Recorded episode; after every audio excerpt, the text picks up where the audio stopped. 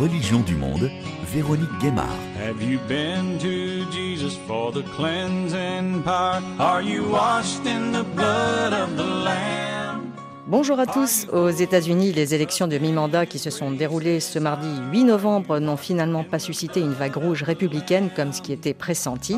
À l'occasion de ces élections, nous vous proposons une plongée dans l'histoire américaine et le poids du religieux depuis les premiers fondements du pays jusqu'à sa résurgence à la faveur de l'élection de Donald Trump en 2016 qui a arrimé l'électorat chrétien évangélique blanc au Parti républicain. Un parti républicain désormais dominé par le courant le plus fondamentaliste des chrétiens évangéliques blancs qui remet en cause la séparation de l'Église et de l'État. Lors des élections de 2016, Donald Trump a pu compter sur leur voix puisque les évangéliques blancs ont voté pour lui à plus de 80%, même chose en 2020 comme le confirmait cet électeur à notre correspondant David Thompson avant le scrutin présidentiel qui allait finalement donner la victoire au démocrate Joe Biden.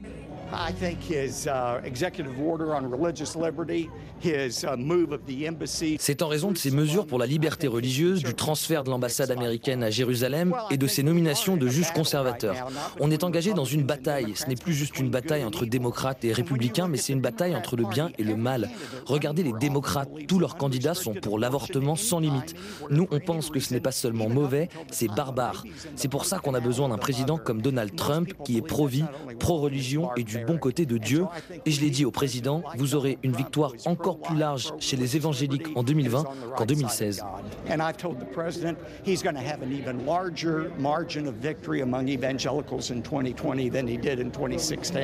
Bonjour Laurie Kenton. Bonjour. Vous êtes maître de conférences en civilisation des pays anglophones à l'université de Versailles-Saint-Quentin en Yvelines. Nous venons d'entendre cet électeur dont le témoignage a été recueilli en 2020. Donc aujourd'hui, en 2022, lors de ces est-ce que une bonne partie euh, des électeurs côté républicain avaient en tête ces mêmes arguments?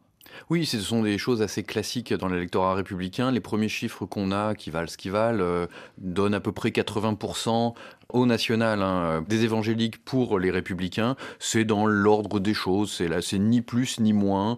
Euh, c'est pas une excellente année, c'est pas une année catastrophique. C'est vraiment euh, le la part habituelle que récoltent les républicains. Mmh.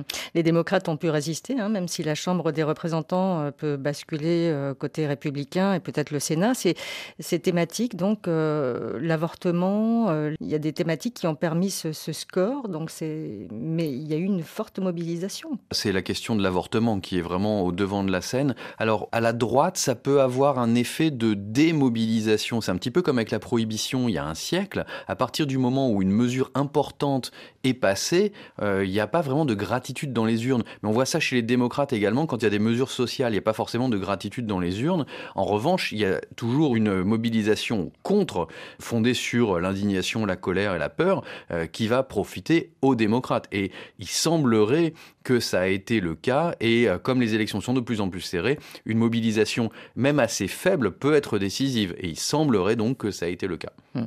Il faut rappeler effectivement que en juin dernier, euh, la Cour suprême a supprimé l'arrêt Roe versus Wade qui protégeait au niveau fédéral donc euh, le droit à l'avortement, et qui a remis euh, cette décision à chacun des États. Et donc il y avait des référendums euh, qui étaient proposés dans un certain nombre d'États.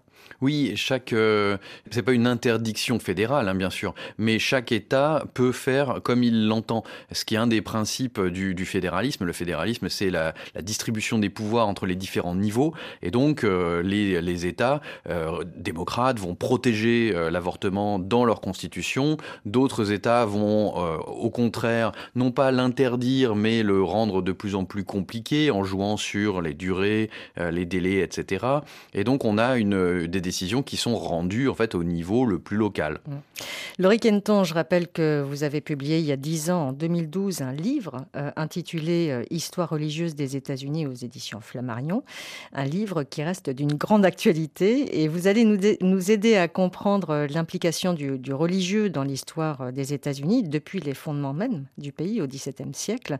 Il faut rappeler que le principe de liberté religieuse et la séparation de l'Église et de l'État sont des principes qui sont ancrés dans la Constitution américaine depuis 1787. Mais le chemin pour y parvenir a été compliqué, euh, le Kenton. Il faut remonter au XVIe siècle alors c'est toujours très compliqué dans l'histoire des États-Unis et des colonies parce qu'on a une grande diversité. Et en fait, quand on regarde les colonies euh, puritaines en Nouvelle-Angleterre, c'est plutôt l'inverse. Le politique et le religieux, les églises et l'État sont totalement imbriqués. On ne peut pas vraiment parler de théocratie parce que les pasteurs, c'est la seule nuance, les pasteurs n'ont pas le droit de détenir des euh, postes politiques, mais euh, en réalité, les codes de loi peuvent être directement influencés par des versets bibliques. Donc on a une très forte interpénétration des deux, et euh, cette interpénétration se vérifie également au niveau fiscal, c'est-à-dire qu'on paye des impôts pour l'Église officielle de la colonie. Mais on a un éclatement total des colonies qui font de, façon différente, aussi parce qu'elles sont peuplées euh, différemment. Certaines colonies sont des colonies puritaines et fonctionnent comme des colonies puritaines, d'autres sont des colonies anglicanes euh, et fonctionnent selon un autre modèle qui est beaucoup plus proche de ce qui se passe en Angleterre. Et d'autres encore au milieu sont des colonies où aucune religion ou aucune église ne domine et on a une sorte de melting pot déjà ou de mosaïque où le mode de fonctionnement est nécessairement empreint de ce fonctionnement-là. Alors, on se réfère souvent aux puritains, hein, en 1620, avec le Mayflower, ce trois-mâts qui euh, débarque sur les côtes de Nouvelle-Angleterre. Ils arrivent une Bible à la main. Oui, alors de toute façon, tout le monde est un petit peu la Bible à la main à l'époque. Il faut distinguer un petit peu les, pères pèlerins des puritains qui arrivent à Boston dix ans plus tard. C'est-à-dire que les, pères pèlerins sont déjà des dissidents religieux qui sont exilés d'Angleterre aux Pays-Bas, parce que les Pays-Bas à l'époque euh, sont une terre de, tolérance assez euh, avancée, hein, on va dire, pour le paysage religieux de l'époque. Et euh, ils décident de retourner non pas en Angleterre, mais dans une terre qui est anglaise, à l'origine, c'est plutôt la Virginie, mais ils se trompent. Alors, on ne sait pas trop si c'est fait exprès ou pas. Et ils se retrouvent en Nouvelle-Angleterre, où ils sont pas censés être. Et ce qu'ils veulent, c'est juste pouvoir faire leur petite affaire dans leur coin, sans que personne ne les embête. Ils veulent forcer personne à faire quoi que ce soit. Ils veulent juste être entre eux et tranquilles. En revanche, les puritains de Boston, Salem, etc., eux veulent davantage euh, asseoir une sorte de domination. Mais ils veulent pas contraindre les opposants, par exemple, à faire comme eux veulent. Ils leur disent généralement, vous pouvez aller voir ailleurs, l'Amérique est suffisamment grande, si vous n'êtes pas d'accord, si vous n'êtes pas content, vous allez voir ailleurs. Et c'est comme ça que le Rhode Island, par exemple, se peuple. Le Rhode Island est un petit peu, je vais pas dire la poubelle du Massachusetts, mais c'est euh, comme ça que eux le voient. C'est-à-dire que tous les opposants qui veulent pas se conformer, ils vont au Rhode Island, qui devient ipso facto une terre de tolérance parce qu'il y a tous les opposants en fait euh, là-bas. Donc on a une espèce de mosaïque déjà très diversifiée euh, au XVIIe siècle. Mais avec des batailles quand même assez féroces. Hein. Et ce qui peut-être les unit, c'est un anti-catholicisme et surtout un anti-papisme euh, très très fort. Oui, et ça c'est quelque chose qui est en fait un héritage européen, parce qu'on est en pleine guerre de religion en Europe au XVIe et au XVIIe siècle. Euh, ce ne sont pas les puritains qui inventent euh, l'antipapisme, mais qui l'apportent. On a une, opposition qui dépasse en fait le, le, religieux, qui devient une opposition politique au XVIIe et au XVIIIe siècle. Les catholiques sont de plus en plus associés à des régimes, l'Espagne et la France, et il y a une espèce d'association qui dépasse tout de suite le religieux qui devient une opposition politique, voire philosophique. Les protestants sont libéraux au niveau politique et euh, les catholiques sont en fait les Bourbons qui sont des absolutistes. Et donc il y a une euh, sorte de mythologie qui se crée, qui associe protestantisme et liberté et qui associe en miroir catholicisme et oppression. Jesus loves me. Yes,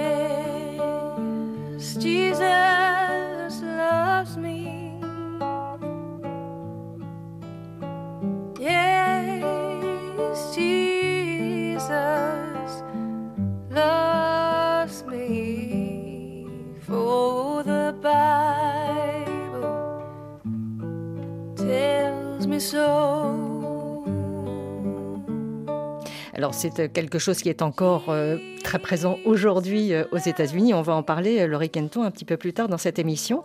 Dans cette conquête de cet espace que ces colonies de peuplement pensaient vierges alors qu'elles sont habitées par des Amérindiens, on voit cet expansionnisme vers l'ouest, une conquête donc de l'ouest, toujours avec une Bible à la main. Oui, alors c'est pas facile facile parce qu'en en fait le problème c'est que tout le monde n'a pas la Bible à la main hein. et c'est un petit peu le problème des missionnaires c'est qu'ils doivent essayer de euh, persuader les euh, pionniers de vivre dans une forme de religion. Donc en fait, le problème, c'est qu'il n'y a pas d'église. Il y a des fermes isolées, et donc la vie religieuse, soit elle est réduite à la portion congrue, c'est-à-dire qu'on a une Bible de famille, éventuellement on a quelques sermons publiés parce qu'on n'a pas de pasteur à portée de main, donc on a des sermons qui font office d'eux, on se réunit entre voisins et on lit des sermons publiés, ça arrive, mais on a aussi des pasteurs itinérants qui viennent, ben, qui viennent essayer de recréer une forme de tissu religieux, on crée des églises, mais on crée des églises après, les églises viennent forcément après les pionniers, pas avant. Hein. Donc il y a toujours cette espèce de course après les pionniers pour ramener une forme de civilisation, c'est-à-dire on va ramener des écoles, des tribunaux et des églises.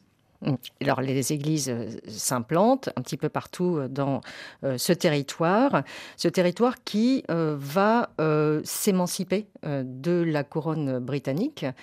La Révolution américaine 1754-1800 marque un véritable tournant sur cette décision de ne pas ancrer le religieux dans la Constitution.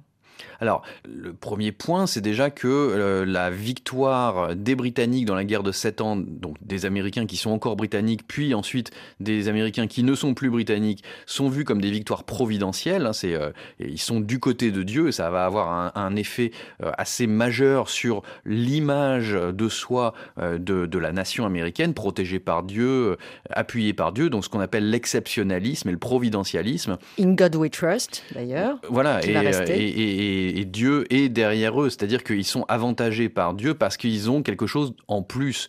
Donc ça va, ça va animer toute la conquête de l'Ouest au 19e siècle, ce qu'on appelle la destinée manifeste, c'est alimenté par ce récit que nous avons Dieu avec nous euh, et donc nous sommes forcément du bon côté de l'histoire. Sur la Constitution, en fait, le calcul est assez prosaïque. Euh, James Madison, qui est le principal auteur de la Constitution, qui est la deuxième Constitution, il s'agit de réécrire la première Constitution qui marche pas en fait. Il faut faire ça assez vite il faut qu'elle soit ratifiée assez rapidement et de manière aussi consensuelle que possible. Et James Madison sait bien que si on met du religieux dans un texte, ça va coincer, ça va débattre, ça va tourner en rond et on ne va pas avancer. Donc la façon de faire avancer les choses, c'est d'évacuer le religieux. Il est assez pragmatique. il est totalement pragmatique. Il faut faire euh, que les choses euh, avancent. Donc il évacue le religieux. On appelle ça la Godless Constitution. Ça pose des problèmes à certains qui voudraient qu'il y ait un préambule qui mette la Constitution et les États-Unis sous la protection de Dieu. On voit ça jusqu'à la fin du 19e siècle. Il y a encore des gens qui voudraient qu'on amende la Constitution pour déclarer les États-Unis comme une nation chrétienne. Encore euh, aujourd'hui. Encore aujourd'hui, oui. Euh, et la religion va revenir à travers le premier amendement qui est euh, donc un amendement, donc c'est un ajout à la Constitution, c'est une modification. Mais dans la Constitution initiale, il n'y a pas de religion, il n'y a pas de directive sur l'Église et l'État, mmh. il n'y a absolument pas de religion. Alors les États-Unis sont une république laïque, la séparation de l'Église et de l'État est consacrée dans la Constitution fédérale et par la Cour suprême. C'est un mur de séparation, comme on l'a appelé, qui remonte à la fondation de la démocratie dès 1791, même si pour nous Français c'est assez paradoxal, hein. le président élu jure sur la Bible. Alors le premier amendement, je rappelle donc liberté fondamentale, expression, presse, association et libre exercice de la religion, Laurie oui, il y a deux points qui sont euh, essentiels. Le premier, c'est euh, la séparation des églises et de l'État, mais pas du politique et du religieux. Donc c'est une question qui est éminemment fiscale en réalité, c'est-à-dire que les baptistes ne sont pas obligés de cotiser en fait euh, pour une autre église. Donc il y a plus cette obligation, mais au niveau fédéral, c'est-à-dire qu'au niveau des États, par exemple au Massachusetts, malgré ça, ça reste jusqu'en 1833. Donc on, a des églises établies jusqu'au euh, 19e siècle. Donc il y, a une, différence entre le niveau fédéral de la Constitution et le niveau des États qui font un petit peu euh, ce qu'ils veulent. Mais euh, l'autre point qui reste débattu jusqu'à aujourd'hui, c'est le libre exercice. Qu'est-ce que le libre exercice de la religion? Et est-ce que le fait de refuser, par exemple, de servir un couple homosexuel pour des photos de mariage ou un gâteau de mariage, etc., parce qu'on ne reconnaît pas le mariage homosexuel comme un mariage légitime pour sa religion. Est-ce que c'est un libre exercice de la religion ou est-ce que, au contraire, c'est de la discrimination pure et simple? Et donc la Cour suprême est sans cesse appelée à statuer sur ces questions-là encore aujourd'hui. Alors, on va rester euh, au 19e siècle, encore un petit peu, euh, le Riquenton, euh, à savoir que à ce moment-là, l'idée aussi euh, qui se développe, c'est, et qui reste assez ancrée, c'est est-ce qu'on peut être américain et catholique? Il y a des points d'alliance qui finissent par se créer alors au 19e siècle, le point principal, et on voit ça, ce qui est assez drôle, c'est de lire Samuel Morse. Samuel Morse, on le connaît parce que c'est l'inventeur du Morse et du télégraphe. Euh, c'est aussi un peintre historique assez doué, euh, mais c'est surtout un auteur prolifique de euh, théorie du complot, parce que ça existe déjà au 19e siècle et c'est absolument phénoménal. Et lui voit l'immigration irlandaise comme une espèce d'invasion d'Irlandais pauvres. Alors il y a un anti-irlandisme qui est assez net en Angleterre, hein. donc c'est une question religieuse, c'est aussi une question aussi ethnique une vieille question, et il voit ça comme une espèce de complot, euh, soit du pape, soit encore plus euh, tordu, de l'empereur d'Autriche qui a le pape à sa botte et qui veut en fait soumettre euh, les, États-Unis à, en gros, la puissance catholique, donc une forme de subversion dans les années 1830. Après, il y a toujours ce, discours selon lequel les catholiques ne peuvent pas être vraiment et purement américains parce qu'ils sont fidèles au pape, donc à une puissance étrangère. Et en fait, on voit ça dans les années 1920, dans la rhétorique du Ku Klux Klan, étendue à d'autres. C'est-à-dire que euh, le Ku Klux Klan pense qu'on ne peut être vraiment américain que quand on est blanc, euh, anglo-saxon et protestant. Euh, pourquoi? Parce que quand on est catholique, on est à la solde de Rome. Quand on est communiste, on est à la solde de Moscou. Et quand on est juif, on est juif d'abord et on est américain après. Donc on n'est pas de, il n'y a pas évidemment de, euh, de Rome ou de Moscou pour, euh, pour les Juifs, mais il y a la communauté et on, on est donc loyal à la communauté avant d'être loyal à la Constitution. Donc c'est pour ça que ces groupes sont rejetés en bloc. Il n'y a pas que les Noirs qui sont rejetés, parce que ces groupes ne peuvent pas être dans l'esprit du clan, et donc de beaucoup d'Américains à l'époque, de vrais Américains. Hum. Le Ku Klux Klan qui se développe euh, effectivement donc au 19e siècle, qui revient en force au début du 20e, et la question de l'esclavage donc qui euh, elle aussi se pose, hein, qui est à la fois politique et religieuse. C'est ce que vous écrivez dans votre livre, Le Riquenton. Oui, alors la question de l'esclavage, elle est euh, toujours très ambivalente parce que euh, l'esclavage, depuis euh, des temps immémoriaux, est justifié par la Bible, parce qu'on a des cas d'esclavage dans la Bible. Donc c'est une pratique qui est justifiée par la Bible comme étant donc légitime. Mais les abolitionnistes se servent également de la Bible et de ses enseignements pour justifier leur action. Donc en fait, dans la Bible, c'est tellement euh, vaste qu'on trouve absolument tout et son contraire. Donc on peut justifier tout et son contraire. On peut justifier l'esclavage comme on peut justifier l'abolitionnisme. Mm.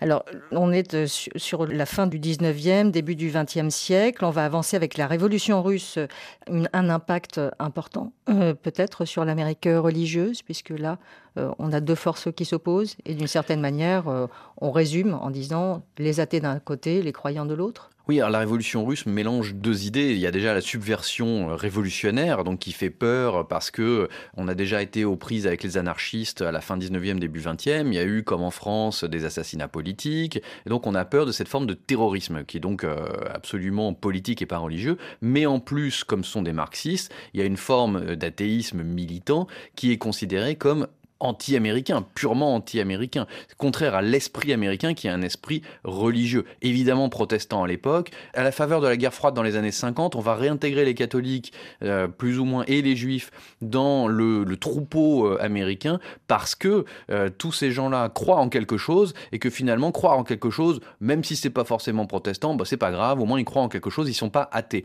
Donc on se définit par opposition aux athées qui sont donc anti-américains. Et c'est toujours en fait un petit peu le, cas quand on, euh, quand on entend des républicains euh, crier contre les communistes ou crier contre les athées, c'est crier contre en réalité euh, une tradition américaine qui est pro-capitaliste, qui est pro-libre entreprise, mais qui est aussi associe américanité et religion. Alors, au XXe siècle, on voit apparaître euh, des méga churches, donc des, églises, on va dire, qui accueillent euh, plus de 2000 croyants fidèles par prêche, par messe. Qu'est-ce qu'elles représentent à ce moment-là? Pourquoi elles attirent? Au départ, à la fin du 19e, ce sont des, euh, des, réveils évangéliques dans les grandes villes, dans des grandes tentes. Et en fait, ce qui est assez drôle, c'est que ces grands réveils euh, urbains sont inspirés par les techniques de P.T. Barnum, qui est en gros l'inventeur du cirque moderne.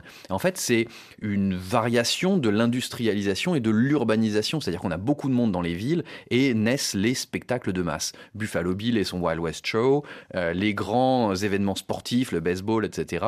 Et les réveils font partie de ça. Et on a tous les jours des réveils qui peuvent attirer euh, 2000, 3000, 10 000 personnes dans des grandes villes comme Philadelphie, etc.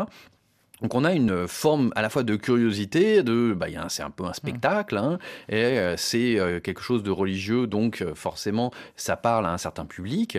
Il y en a un qu'on connaît bien, c'est Billy Graham qui devient une star. Alors ça c'est un peu plus tard, mais il s'inscrit dans la continuité d'autres grands... dans les années 50. Ouais, dans les années... Début il, des années 50. Il commence à la fin des années 40, ça devient une espèce de, je vais pas dire de rockstar, mais c'est un petit peu ça. Il remplit les stades, hein. donc c'est pour ça qu'en fait les parallèles avec les rockstars, c'est pas complètement absurde parce que on a des fans, on a des, bah, concerts dans les stades, euh, au même titre que bah, les, Rolling Stones, euh, etc. Et euh, une ferveur qui rappelle celle des concerts de rock hein, de ce point de vue-là. Mais ça existe depuis la fin du 19e. Il y a toute une série de grands prédicateurs comme ça. Il y a Billy Sunday aussi dans les années 10-20, qui est un ancien joueur de baseball, complètement farfelu, c'est-à-dire que c'est un histrion, hein, et il attire des foules considérables.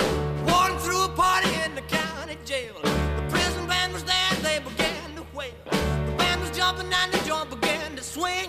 You should have heard you knocked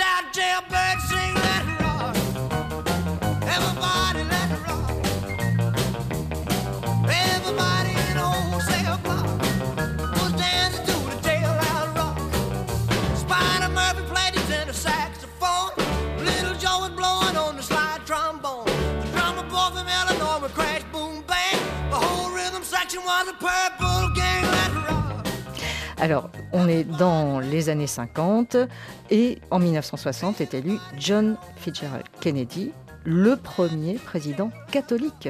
Est-ce que ça pose une question Il doit se justifier?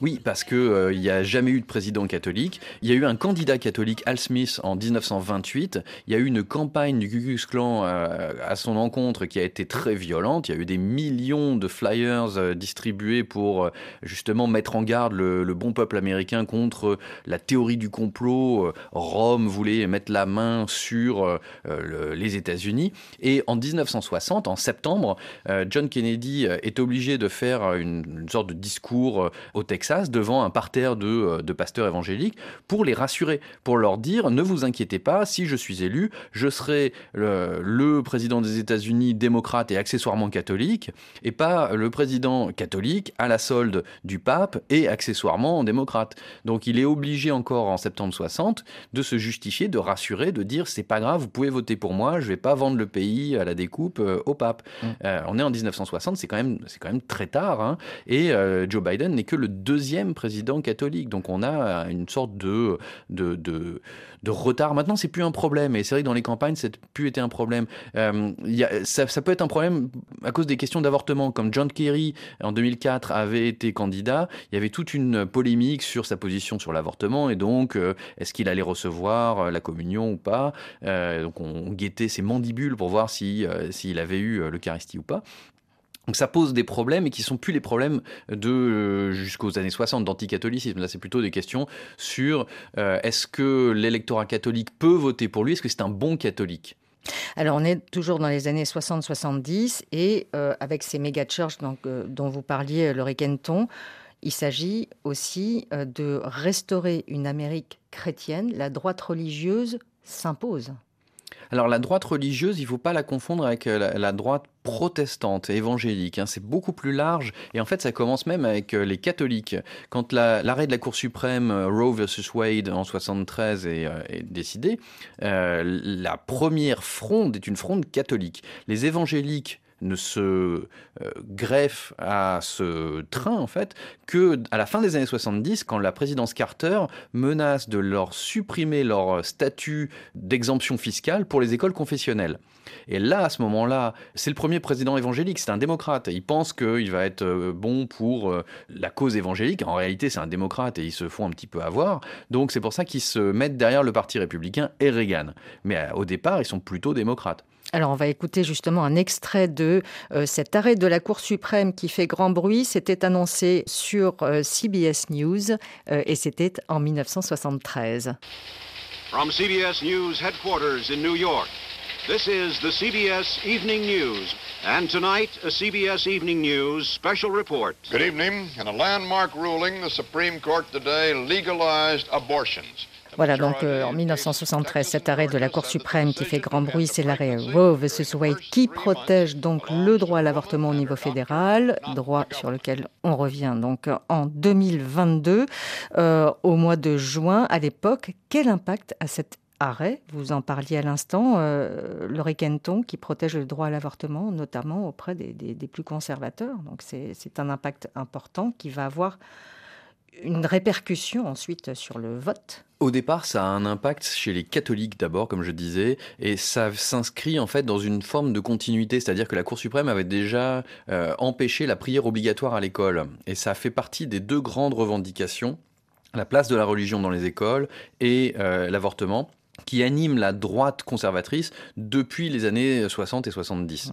Euh, les catholiques, les mormons et les évangéliques euh, se sont mis ensemble dans une coalition dans les années 80 euh, qui se targue d'avoir mis Reagan à la Maison Blanche, d'avoir fait rire Reagan, mais ils se sont fait un petit peu avoir parce qu'ils ont voulu avoir Reagan pour récupérer la prière à l'école et interdire l'avortement, et Reagan n'a rien fait parce qu'il n'a pas pu.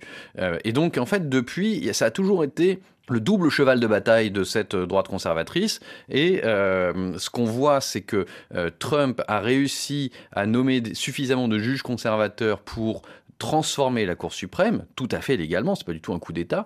Euh, et de ce point de vue-là, la Cour suprême a réussi à infléchir par un certain nombre de ses arrêts ses jurisprudences. Alors, on va écouter André Gagné, que j'ai pu joindre au Canada. Il est professeur titulaire au département d'études théologiques à l'Université euh, Concordia à Montréal.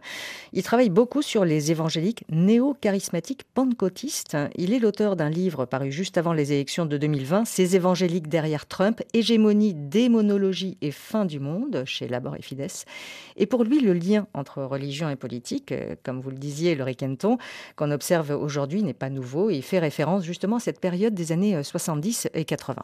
Ce mariage entre politique et religion aux États-Unis euh, s'est vraiment concrétisé dans les années 1980 avec euh, l'émergence d'un groupe euh, qu'on pourrait qualifier d'un groupe politico-religieux qu'on appelle la majorité morale, ou the moral majority, qui, en 1979, s'est allié à Ronald Reagan et a réussi, en fait, à faire élire Ronald Reagan contre euh, Jimmy Carter, qui lui-même avait été, comme vous le savez bien, un évangélique, hein, qui avait été élu par les évangéliques aux États-Unis en 1976, mais dont les évangéliques n'aimaient pas euh, les politiques et ils se sont tournés du côté euh, de Ronald Reagan et ont réussi à faire élire Ronald Reagan pour deux mandats. Et c'est vraiment à ce moment-là que les gens ont commencé à vraiment réaliser que ce que nous appelons aujourd'hui la droite chrétienne était vraiment une force et un bloc d'électeurs euh, significatif aux États-Unis. Laurie Kenton, vous l'expliquez aussi dans votre livre Histoire religieuse des États-Unis, cette droite chrétienne dont parle André Gagné, euh, qui veut restaurer une nation chrétienne, reclaim, take back, restore. Ah oui, ça c'est fondamental. Hein. C'est euh, euh, en, gros le, moteur, c'est une forme de pessimisme culturel. L'Amérique est en déclin, tout fout le camp, et euh, donc c'est généralement la, faute des démocrates. et bon, c'est quelque chose qu'on voit en fait depuis déjà assez longtemps, depuis le début du XXe siècle. C'est pour ça qu'il y, a des parallèles très intéressants avec le début du XXe siècle et les années 20.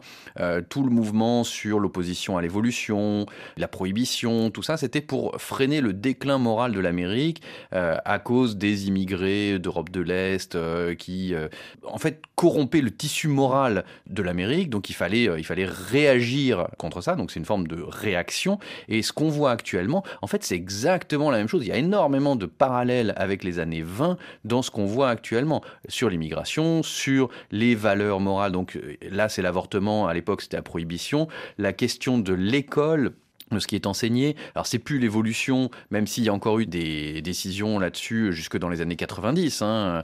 Donc c'est un sujet qui est resté longtemps. Maintenant c'est plutôt sur l'enseignement de l'histoire, mais ce sont des questions qui, restent euh, d'une actualité euh, totale sur le déclin euh, et sur le fait de pouvoir enrayer le déclin et donc de reprendre la vraie Amérique. Qu'est-ce que la vraie Amérique bah, Les démocrates et les républicains ne sont pas d'accord. Mmh. Et on revient aussi à l'opposition entre le bien et le mal qu'on entend dans énormément de discours et on le réentend aussi en 2001 avec euh, George W. Bush euh, euh, après les attentats du 11 septembre. Comment expliquer que le religieux continue ensuite à s'immiscer dans le, politique dans les années 2010, donc après et même pendant Obama à la fin du deuxième mandat d'Obama. Euh, c'est cette euh, immixtion du, religieux dans le politique qui va favoriser aussi euh, l'élection de Donald Trump? Oui, parce qu'en fait, c'est un mouvement qui ne disparaît jamais vraiment. Et euh, Obama est vu comme euh, une forme d'agent du déclin. Hein. Alors, euh, évidemment, le secret de Polichinelle, c'est qu'il est noir. mais c'est pas tout. C'est aussi un, un démocrate, progressiste, etc. Et donc, avec tout ce que ça véhicule pour, pour les républicains.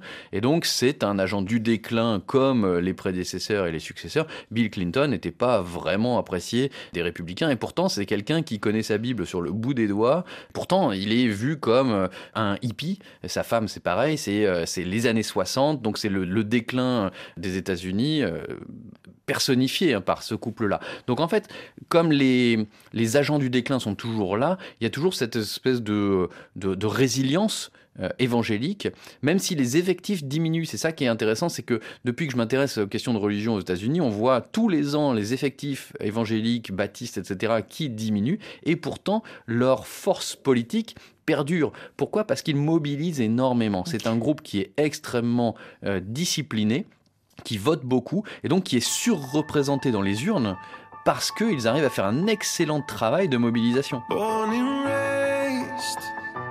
Under the rain and a western wind felt the way.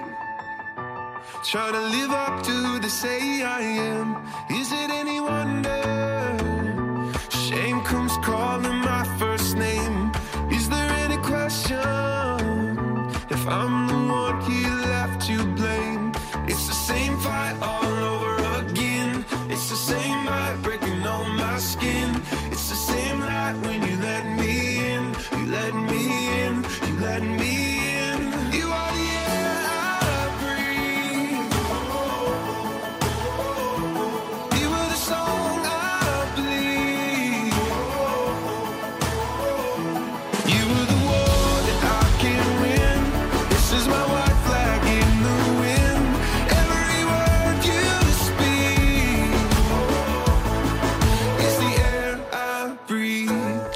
Aujourd'hui, un tiers des Américains sont évangéliques. Hein. c'est ce que nous dit euh, André Gagné, qui nous explique qui sont parmi eux ces néo-charismatiques pentecôtistes qui ont euh, massivement misé sur euh, Donald Trump en 2016.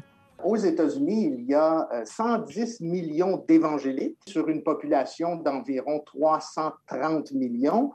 À l'intérieur de cela, vous avez bien sûr euh, cette frange de l'évangélique euh, américain qui sont les néo-charismatiques pentecôtistes. Euh, ce sont des gens qui s'adonnent justement à la croyance de ce que nous appelons les dons de l'esprit. Par exemple, les gens qui s'adonnent à la prophétie, le parler en langue, hein, ce que nous appelons la glossolalie, la guérison, c'est certain qu'autour de Donald Trump, à son élection de 2016 et pendant son mandat, il a reçu l'appui de cette frange évangélique de manière significative. Ils sont ceux qui ont vraiment émergé euh, lors du mandat euh, de Trump. Et ils sont ceux qu'on voit encore assez euh, impliqués justement, euh, sur le plan politique, encore aujourd'hui, nous voyons les élections de, mi-mandat, et, même euh, ceux qui se pointent en 2024, ils sont ceux qui sont à l'avant-scène pour euh, justement pousser pour le meilleur candidat possible républicain en vue de la Maison-Blanche. Et ça, c'est important de noter, c'est ce groupe-là qui finalement a appuyé massivement Donald Trump en 2016 et même en 2020. Mais d'un point de vue théologique, sur quel principe s'appuie-t-il? Vous, vous, parlez du dominionnisme. Qu'est-ce que c'est que le dominionnisme Le dominionnisme, c'est une idée théocratique que les gens croient que les chrétiens sont appelés par Dieu à exercer leur autorité sur la société américaine, sur le monde entier, en fait, d'un certain sens, en prenant contrôle des institutions sociales et politiques d'une nation. J'appelle ça souvent le dominionnisme. Là, c'est une théologie du pouvoir politique. C'est certain que les néo-charismatiques pentecôtistes qui ont soutenu Trump adhèrent à cette théologie. Ce n'est pas une théologie qui a nécessairement émergé ou qui a été euh, inventée par les néo-charismatiques pentecôtistes. C'est une théologie qui existait dans les années 60 et 70 au sein d'un mouvement, d'un groupe qu'on appelle le, reconstructionnisme chrétien. Mais les néo-charismatiques pentecôtistes se sont emparés d'un certain sens de cette théologie, de cette idée dominioniste, pour la transformer, lui donner une couleur charismatique on injecte dans cette idée un concept qu'on appelle le, combat spirituel, par exemple, où ce que euh, une nation, un pays, même un parti politique pourrait se retrouver, dans certains cas, sous influence ou emprise de forces maléfiques.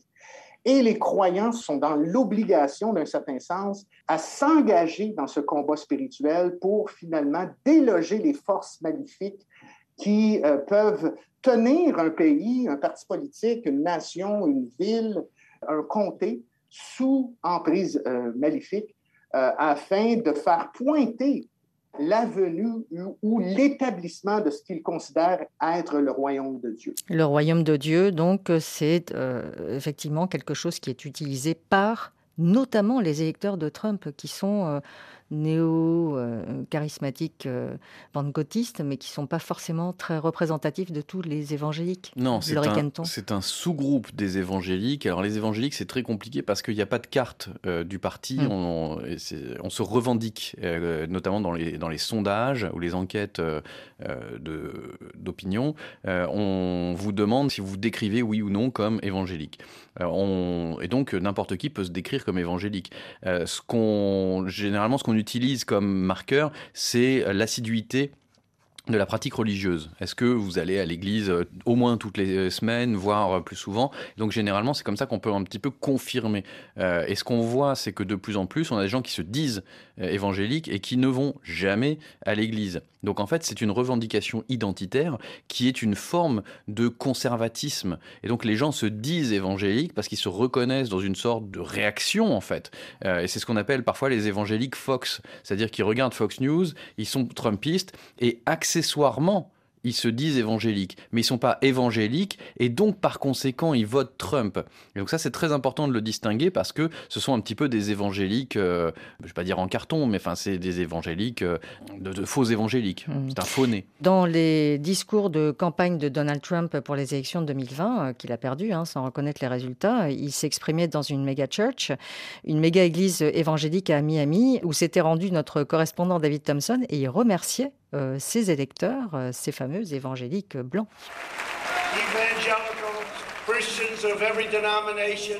Les évangéliques et les chrétiens de toute dénomination savent qu'ils n'ont jamais eu meilleur défenseur que moi à la Maison Blanche. Jamais.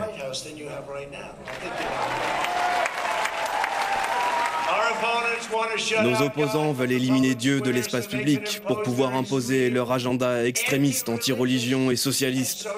Mais nous, Dieu est de notre côté. Le 3 novembre 2020, c'est la date. Nous allons remporter une nouvelle victoire monumentale. Une victoire pour Dieu et la famille, pour la foi et la liberté. Cette euh, droite chrétienne conservatrice hein, dont s'est servi Donald Trump, a particulièrement ciblé le droit à l'avortement. Donc en juin dernier, on, l'a dit, hein, la Cour suprême est revenue sur l'arrêt euh, Roe versus Wade et c'est désormais à chaque État de décider de défendre ou non le droit à l'avortement. Alors écoutez ces réactions recueillies par Thomas Arms au Texas dans le camp républicain juste après euh, la décision de la Cour suprême en juin. Je suis tellement satisfait de cette décision et je prie pour que Dieu rende raison aux gens, pour qu'ils ne voient pas ça comme une attaque contre un style de vie. Je suis d'accord. C'est comme si Dieu était apparu pour nous montrer le chemin. Comme cette jeune femme, ce vétéran de la guerre du Vietnam est d'accord avec son pasteur. C'est une affaire sérieuse qui s'est passée dans l'Allemagne nazie. 6 millions de juifs ont été sacrifiés. Là, on a près de 70 millions de bébés qui ont été assassinés. Dans ce temple, on craint des réactions violentes. D'ailleurs, un policier en uniforme et des hommes en civil sont dans la foule pour rassurer et surveiller les inconnus. Mais le combat des évangéliques n'est pas fini. Leurs leaders politiques, comme l'ancien vice-président Mike Pence, appellent maintenant à une interdiction de l'avortement partout aux États-Unis. Thomas Arms, Houston, RFI la protection du droit à l'avortement a mobilisé euh, les électeurs euh, au Kentucky, au Kansas, Montana, Michigan, en Californie, au Vermont, où les électeurs finalement euh, se sont prononcés pour la protection du droit à l'avortement. Oui, et ce qui est le plus intéressant, en réalité, c'est dans les États conservateurs au Kansas cet été, on s'attendait pas vraiment un à ce que Kansas, Kentucky, bah, Kansas et Kentucky, on s'attendait pas un à ce que ça bascule de ce côté-là, et deux qu'il y ait une telle mobilisation, en particulier au Kansas, parce que c'était en dehors du cycle électoral, c'était en plein été. Euh, il y a une différence entre euh, les électeurs et on voit ça dans les sondages. Hein, il y a une assez forte adhésion euh, à la protection de, l'avortement et leurs représentants. ça pose un problème politique assez fondamental d'inadéquation entre des représentants plus radicalisés que l'opinion publique et donc les électeurs qui ne sont pas représentés comme ils devraient. Alors le démocrate John Fetterman euh, a mis en avant dans son discours cette question lorsqu'il a remporté le siège de sénateur de Pennsylvanie face au républicain Mehmet Oz. Je n'aurais jamais pensé que nous transformerions ces comtés républicains en comtés démocrates, mais nous avons fait ce que nous avions à faire. Et c'est pour cette raison que ce soir, je deviens le prochain sénateur américain pour la Pennsylvanie. Je veux évidemment remercier tous les soutiens en Pennsylvanie, dans cette pièce et dans tout le pays, tous ceux qui ont mis 10 dollars au pot pour nous permettre d'être là. Dans cette campagne électorale, l'objectif a toujours été de se battre pour ceux qui ont été mis à terre afin qu'ils se relèvent. Ici, on se bat pour le futur de toutes les communautés en Pennsylvanie. Je suis heureux de ce qu'on a défendu pendant cette campagne. Protéger le droit des femmes à choisir, augmenter le salaire minimum, la santé qui est un droit humain fondamental. Ça m'a sauvé la vie et ça doit toujours être là pour vous quand vous en avez besoin. Et puis défendre notre démocratie. Est-ce qu'aujourd'hui, les arguments religieux vont encore peser considérablement euh, sur euh, les prochains votes Il en a besoin. Par exemple, en 2024 C'est-à-dire que c'est nécessaire, mais pas suffisant. C'est-à-dire que c'est nécessaire dans la mesure où, euh, d'un côté comme de l'autre, il est indispensable d'avoir toute sa base. Et la base républicaine, c'est une base qui est de plus en plus euh, très conservatrice au niveau religieux. Donc c'est indispensable de les avoir, de les euh, faire voter et de faire en sorte que ces gens-là fassent voter leurs proches, etc. Donc c'est indispensable de les avoir. Comme pour les démocrates, il faut, euh, il faut mobiliser sa base. Mmh. Maintenant, c'est pas suffisant parce que quand on mobilise cette base-là, on a peut-être aussi tendance à faire fuir les centristes, les indépendants, les modérés qui sont pas forcément sensibles au même type de discours. Et donc la grande gymnastique euh, pour les deux partis, c'est d'arriver à la fois à mobiliser une base absolument indispensable, mais qui n'est pas forcément suffisante parce qu'il faut également mobiliser des gens qui sont euh, beaucoup plus modérés. Et mmh. donc quand on mobilise les uns, on fait un peu fuir les autres. Donc comment euh, faire cette espèce de quadrature du cercle? Pour les républicains, c'est assez difficile, mais pour les démocrates, dans un autre registre, c'est aussi assez difficile. Et sur 2024, on voit que peut-être que la prochaine élection présidentielle verra un certain Ron DeSantis, qui vient d'être élu euh, gouverneur de Floride, euh, qui pourrait être un sérieux concurrent de Donald Trump si Donald Trump se présente. Écoutez ce qu'il disait lors de son discours triomphal ce mardi. Il remerciait ceux qui, selon lui, ont entrepris un exode d'États démocrates vers le sud, vers la Floride. Pour beaucoup de ceux qui ont entrepris ce grand exode, la Floride a servi de terre promise.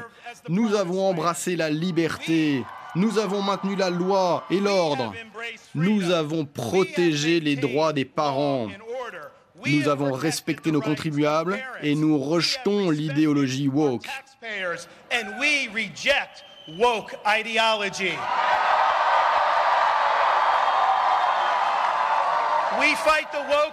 Nous les combattons au Congrès, nous les combattons dans les écoles, dans les entreprises. Nous ne rendrons jamais les armes devant la mafia woke. La Floride, c'est là où l'idéologie woke meurt. Donc il a beaucoup insisté, euh, Laurie Kenton, euh, l'idéologie woke euh, à laquelle se réfère Ron DeSantis en parlant des démocrates. Qu'est-ce que c'est en fait? Est-ce que ça fait justement partie de ces arguments de cette droite chrétienne? Alors ça fait partie des arguments de la droite au sens large, hein. c'est-à-dire que c'est tout un ensemble assez large de mesures en matière d'éducation, en matière de repentance, de regard sur le passé, euh, mais également de euh, euh, d'excès de prudence par rapport au Covid. La Floride était assez ouverte sur la, question économique. Par exemple, il fallait rouvrir l'économie à tout prix. Et donc, Ron DeSantis a marqué beaucoup de points là-dessus. Donc, c'est pas forcément une question religieuse, c'est une question qui est, qui est très, c'est un éventail qui est très large. Et Ron DeSantis capitalise beaucoup sur cette question de la liberté, en fait, qui implique la liberté religieuse, mais qui la dépasse assez largement. En plus, il surfe un petit peu sur le côté sulfureux, politiquement incorrect, etc. Ça plaît, et on, ça marche, hein, parce qu'il a plus de voix que Trump en 2020. Mmh. En conclusion, Laurie Kenton, le poids aujourd'hui du religieux en politique, il est toujours euh, très important.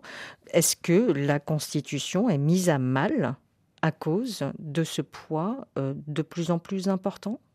Alors ça dépend parce que euh, on en revient toujours en fait au premier amendement et on en revient toujours à euh, qu'est-ce que le libre exercice de la religion et donc à, quel moment on passe du libre exercice à la discrimination. Ça c'est euh, un sujet auquel la Cour suprême est confrontée quotidiennement et la question de l'établissement d'une religion, c'est-à-dire la question du financement des écoles, notamment des écoles confessionnelles. Et donc là, la Cour suprême a de plus en plus un avis qui penche en faveur de financement des écoles confessionnelles par l'État. Et donc de ce point de vue-là, on a une, sorte de changement de doctrine euh, par rapport à, euh, aux, traditions en fait.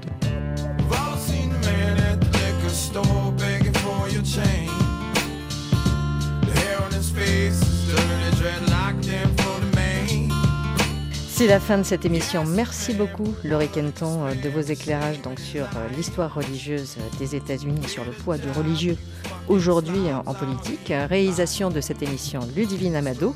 Vous pouvez réécouter cette émission en podcast sur le site www.rfi.fr, Twitter ou Facebook. À la semaine prochaine.